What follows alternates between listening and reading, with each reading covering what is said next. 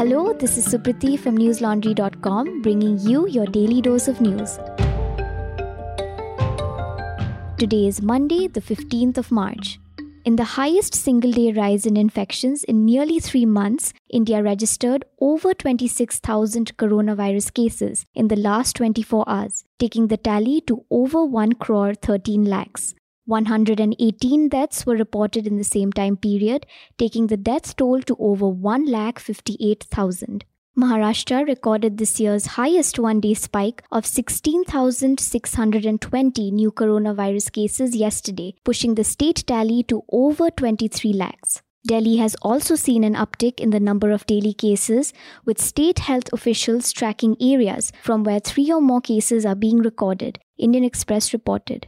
A senior state health department official said, and I quote, Till Monday, there were three clusters from where three or more cases were reported. This has now increased to seven. We are continuously keeping track of such areas as it can lead to a spread of infection. Contacts are being immediately traced. End quote. The official added that they are also keeping a check on whether the surge is due to a new strain of the coronavirus, based on which a new strategy would be devised. In a joint op ed article published in the Washington Post, Quad countries' leaders, Prime Minister Narendra Modi, US President Joe Biden, Australian Prime Minister Scott Morrison, and Japan Prime Minister Yoshihide Suga pledged to expand vaccine production in India. They said, and I quote, the pandemic is amongst the greatest risks to health and economic stability in recent history, and we must work in partnership to stop it in its tracks. Together, we pledge to expand and accelerate production in India of safe, accessible, and effective vaccines. We will partner at each stage to ensure that vaccines are administered throughout the Indo Pacific region into 2022. End quote. Globally, COVID 19 has infected more than 119.8 million people and killed over 2.6 million, according to Johns Hopkins University the Netherlands, and Ireland are the latest countries to suspend the use of the AstraZeneca vaccine. However, British Sweden company AstraZeneca on Sunday said that a safety review of people inoculated with its coronavirus vaccine has shown no evidence of increased risk of blood clots eight months after leaked phone conversations between a union minister and Congress leaders in Rajasthan triggered a political crisis in the state and gave rise to allegations of illegal phone taps, the government of Chief Minister Ashok Gehlot has confirmed that phones were indeed intercepted, Indian Express reported. The confirmation was posted on the Rajasthan Assembly website in response to a question of the government during a House session in August 2020. BJP MLA Kalicharan Saraf had asked, and I quote, Is it true that phone tapping cases have come up in the last days? If yes, under which law and on whose orders? Place full details on the table of the House. End quote. After a delay of several months, the government said, and I quote, in the interest of public safety or public order, and to prevent the occurrence of a crime which might risk public safety or public order, telephones are intercepted after an approval by the competent officer Telephone interception has been done by the Rajasthan police under the above provision and only after obtaining permission from the competent officer. End quote. However, the government has not specified the telephone numbers that were intercepted, nor the time for which they were put under surveillance. It has only said that interception cases are reviewed by the Chief Secretary Rajasthan, who presides over the meetings as per rules. All cases until November 2020 have been reviewed. The crisis in the Rajasthan Congress and its government began in July 2020 after recordings of phone conversations among Union Jal Shakti Minister Gajendra Singh Shekhawat, then Rajasthan Tourism Minister Vishwendra Singh, and Congress MLA Bhanwar Lal Sharma, among others, were leaked.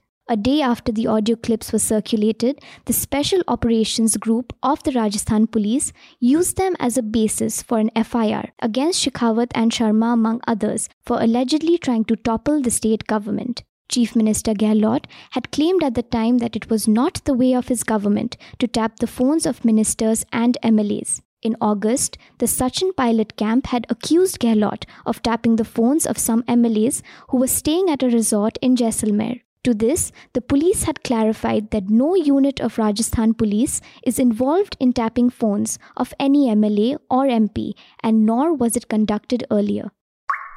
Four days after suffering injuries at Nandigram, West Bengal Chief Minister Mamta Banerjee led a Trinamool Congress march on a wheelchair yesterday. She said, and I quote, I am hurt and unwell, but my goal remains. My body is full of bruises, but my pain is not greater than the suffering of people as democracy is being trampled through dictatorship. I will continue to roam around Bengal on this wheelchair. End quote. On the same day, the BJP wrote a letter to the Chief Electoral Officer of West Bengal requesting that the details of Chief Minister Mamta Banerjee's medical treatment post her injury be made public. India Today reported that the letter read, and I quote, It is extremely important that the entire medical record of her treatment be put out in the public domain. It's necessary that the truth be brought out before the public so that staged incidents do not repeat to deceive the masses and manipulate their voting choices. End quote. The chief minister had sustained injuries on her leg during a visit to Nandigram on Wednesday, where she had gone to file her nomination papers. NDTV reported today that the Election Commission, which had ordered an investigation into the matter, said there is no evidence that the Chief Minister came under an attack. Calling it an accident, the Commission said that the Chief Minister's security protocol was flouted after reviewing reports sent by its two special poll observers and the state government. As you can tell, the elections will most definitely be packed with action, and our reporters will be in the thick of it to bring you the reality on the ground from all five states Assam, Bengal, Kerala, Puducherry, and Tamil Nadu. So, help fund our election coverage by contributing to our NL Sena project called Assembly Elections 2021. We are one third of the way there to our goal, and your contribution will directly fund our election coverage. While you're on the website, you can also check out some of our ground reports, including the one I wrote on the political benefits the AAP and the BJP are seeking to reap after a Chandni Chowk temple removed by the High Court was rebuilt last month. The report is titled Who Built the Chandni Chowk Temple Removed by the High Court? Dear listeners, our team can report from the ground only because you support us. We are an independent news platform producing podcasts, ground reports, interviews, videos, media critique, and much more. We would not be able to do all this work if not for our subscribers. So, if you aren't a subscriber already, join the movement to keep news free and independent. Go to newslaundry.com and hit the subscribe button at the top right hand corner of the website. Our lowest subscription starts at 300 rupees a month only. Pay to keep news free. Speaking at a rally in Margherita district in Assam, Union Home Minister Amit Shah claimed that there would be no more agitations in the state and infiltration will be a thing of the past in the next five years if the BJP is voted in power. The Sentinel reported. Shah added that if the BJP were to come back to power, Assam's biggest problem, which is its annual floods, would also be solved. He said flood waters would be diverted to big reservoirs, which in turn would become tourist destinations. He did not provide any details as to how this would be achieved. Referring to Assam's perennial problem of undocumented migration, he said, and I quote, Let me know what is your choice violence or peace, gun or employment, infiltration or development. Can Rahul with Ajmal put an end to infiltration in Assam? If you vote for the Congress, it will go to Ajmal's AIUDF, one which is being viewed by many in Assam as the protector of illegal immigrants. When we have governments in these three states, which are West Bengal, Tripura, and Assam, no infiltrator from Bangladesh will dare enter India. End quote. Congress in charge of the state, Jitendra Singh, responded to Shah's claims yesterday. He said, and I quote, before coming to power in 2016, the BJP had promised to protect Jati Mati Bheti or community land and base. But by bringing in the Citizenship Amendment Act, it is giving a red carpet welcome to illegal immigrants, which in turn threatens the language, culture, and identity of the people of Assam. End quote. The state will go to the polls between March 27th and April 6th in three phases to elect 126 members of the Legislative Assembly. The counting of votes will be done on May 2nd. Mary Jo Schrade, Assistant General Counsel and Regional Head at Microsoft Digital Crimes Unit Asia, told Indian Express yesterday that there has been an exponential increase in state or state sponsored and government affiliated groups carrying out cyber attacks on non government organizations such as advocacy and human rights groups, as well as think tanks in India over the last one year. She said, and I quote, There are probably different motives behind such attacks, but that is something that we have seen is increasing. We are also seeing an increase in attacks on the manufacturing sector. It is not clear whether it is a multifaceted attack, but you can see where the attack is happening from. End quote. In India, such attacks had been observed on major pharmaceutical companies such as Dr. Reddy's Laboratories and Lupin in October and November last year, respectively. Express reported that the Ministry of Electronics and Information Technology has since stepped up its efforts on monitoring and vigilance of any possible attacks on Indian companies in the vaccine, logistics, pharmaceutical, and power sector. It has further asked them to report any and all major cybersecurity incidents to the Computer Emergency Response Team every week. Schrade added that it was easier to manage and respond to such incidents in India as law enforcement agencies in the country have the foundation that is needed to understand the issues around cyber attacks. The Hindu community in Pakistan's Khyber Pakhtunkhwa has decided to pardon the mob that vandalized and burned down a century old temple in the province. The local clerics and members of the Hindu community held a meeting over the weekend to resolve the dispute. An apology has been tendered by the accused over the attack as well as for a similar incident that took place in 1997, Indian Express reported.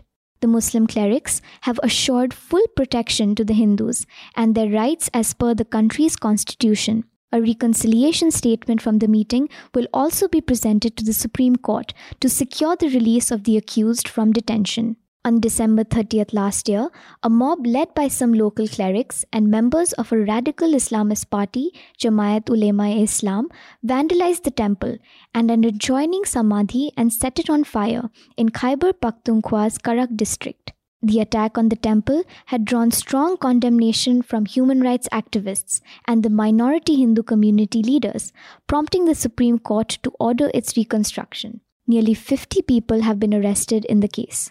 Following the incident, India had lodged a strong protest with Pakistan, with the Ministry of External Affairs conveying its concerns to the Pakistan High Commission in New Delhi over the repeated instances of similar incidents and atrocities against the members of the minority community. Chinese state media reported on Sunday that once the country establishes a lunar research station, its astronauts will stay on the moon for long periods of time as they conduct scientific studies. China has mapped out a series of uncrewed missions this decade, including the setting up of a robotic base to explore the moon's south polar region.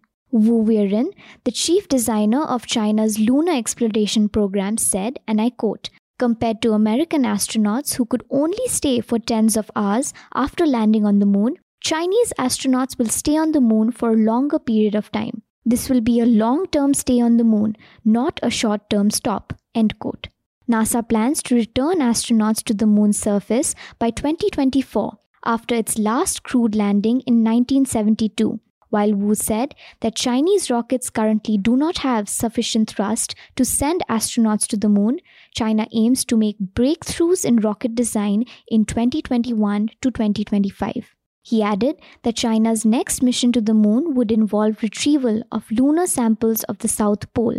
Subsequent missions would involve a detailed survey of resources in the South Pole, as well as the testing of key technologies in preparation for the construction of the research station.